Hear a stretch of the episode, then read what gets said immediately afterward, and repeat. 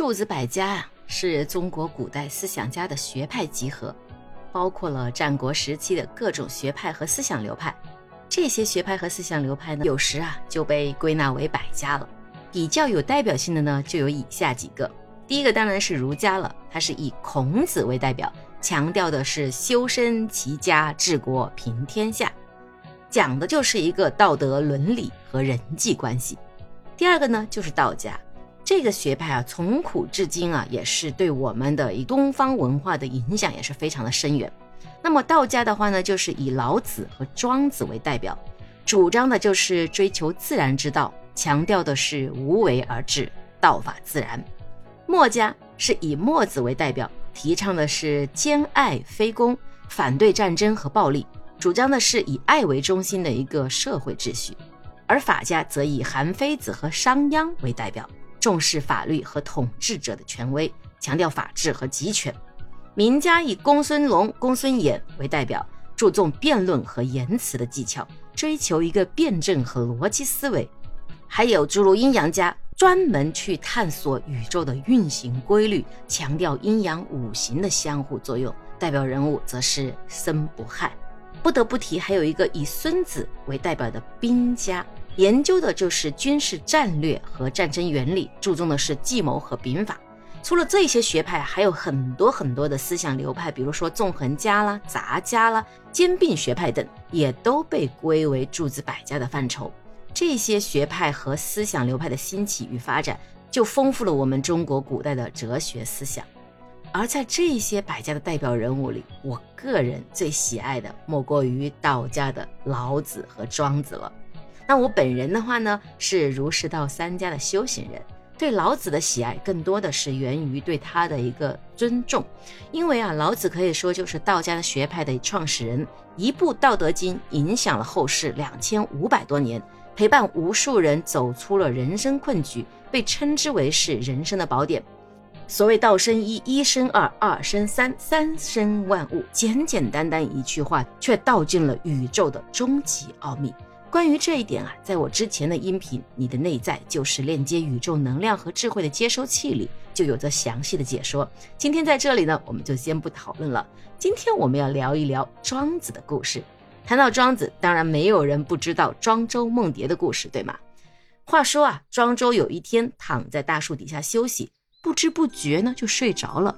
在梦里，他梦见自己变成了一只蝴蝶，自由自在的在花丛中飞舞，十分的称心快意，竟然不知道庄周的存在。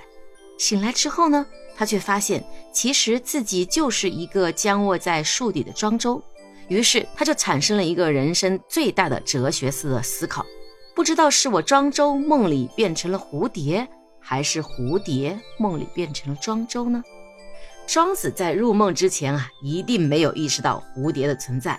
等他忽然醒来，猛然发现一只蝴蝶在身边翩翩飞舞。就在这短暂的刹那间，庄子就陷入了迷思：到底是我变成了蝴蝶？还是蝴蝶在梦中变成了我呢？如果深入思考，从无限的时间来看，人的一生不也就正是这一刹那吗？那么，现实是梦，还是梦是现实？如果再进一步思考，把现实中的我比作生，把梦中的我比作死，那么生与死又哪一个是真实的呢？在这个蝴蝶梦的结尾啊，庄子就说：“周与蝴蝶必有分矣。”此之谓物化，说的是什么呢？说的是啊，庄周与蝴蝶一定是有区别的，但是啊，在某个特殊的条件下，庄周可变为蝴蝶，蝴蝶亦可变为庄周。这个特殊的条件就是梦。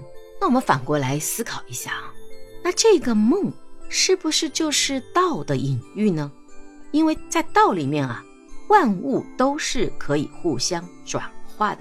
再讲个故事啊，庄子的妻子过世了，惠施呢就过来想表达一下哀悼之情，却发现庄子坐在地上，拿着木棍敲着瓦盆，唱着歌。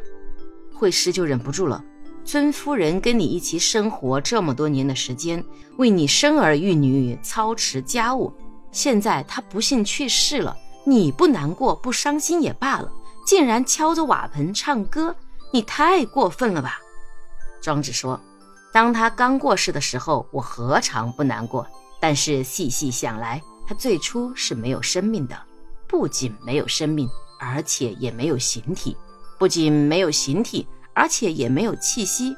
在若有若无、恍恍惚惚之间，那最原始的东西经过变化而产生气息，又经过变化而产生形体，再经过变化而产生生命。”如今夫人她又变化为死，这种变化就像春夏秋冬循环运行不止。现在她静静的安息在天地之间，而我却还要哭哭啼啼，这岂不是太不通达了吗？所以，我才停止了哭泣。哎，这个故事大家听完之后有没有突然有个灵光一闪的一个顿悟的感觉啊？就在我之前的一个音频，关于海奥华预言的这一篇音频里面，也曾提到，我们整个宇宙它其实就是虚幻的，而且我们实际上地球所处的只是在一一级这样的一个低级文明里面，真正的整个宇宙的文明是有九级文明的，所有的生命诞生于哪里？诞生于大圣灵，而大圣灵它只是一个能量体而已。如果说我们修行到了一定的境界，是要回到源头去的。这个源头是哪里？就是这个大圣灵。就像今天下午啊，我的解梦师曹大师跟我讲了一段故事，也是讲到有有一个孩子，他家里很富有，但是呢，他就一世都在做一个事情，叫什么呢？叫义工，经常到处去帮助别人。然后呢，在一次火灾的时候，在帮助消防员去拯救这些人民群众的时候。刚刚把这个人民群众转移出来，然后再冲进去的时候，不幸就遇难了。当时就有很多人就替他惋惜，家里的条件这么好，财富那么的多，他本人还那么年轻，才三十三十岁出头，可是就这么年纪轻轻的就走掉了，导致他家里人是白发人送黑发人啊，唏嘘不止。你有没有想过，他的离开实际上他是去了一个更好的地方呢？当他在这一世的时候，他已经累积到了足够的福德和福报的时候，他就可以晋升到下一级的文明里面去了。在我们目前的肉眼凡胎里面来看，我们还在这个地球上困住了。我用我们的有限知去认为，哦，他的生命结束了，就是非常痛苦的一件事情。殊不知，人家的生命结束，实际上就像庄子在说他的夫人一样，静静的安息在天地之间，就像春夏循环。春夏秋冬循环运行不止，四季轮回，这都是一个轮回。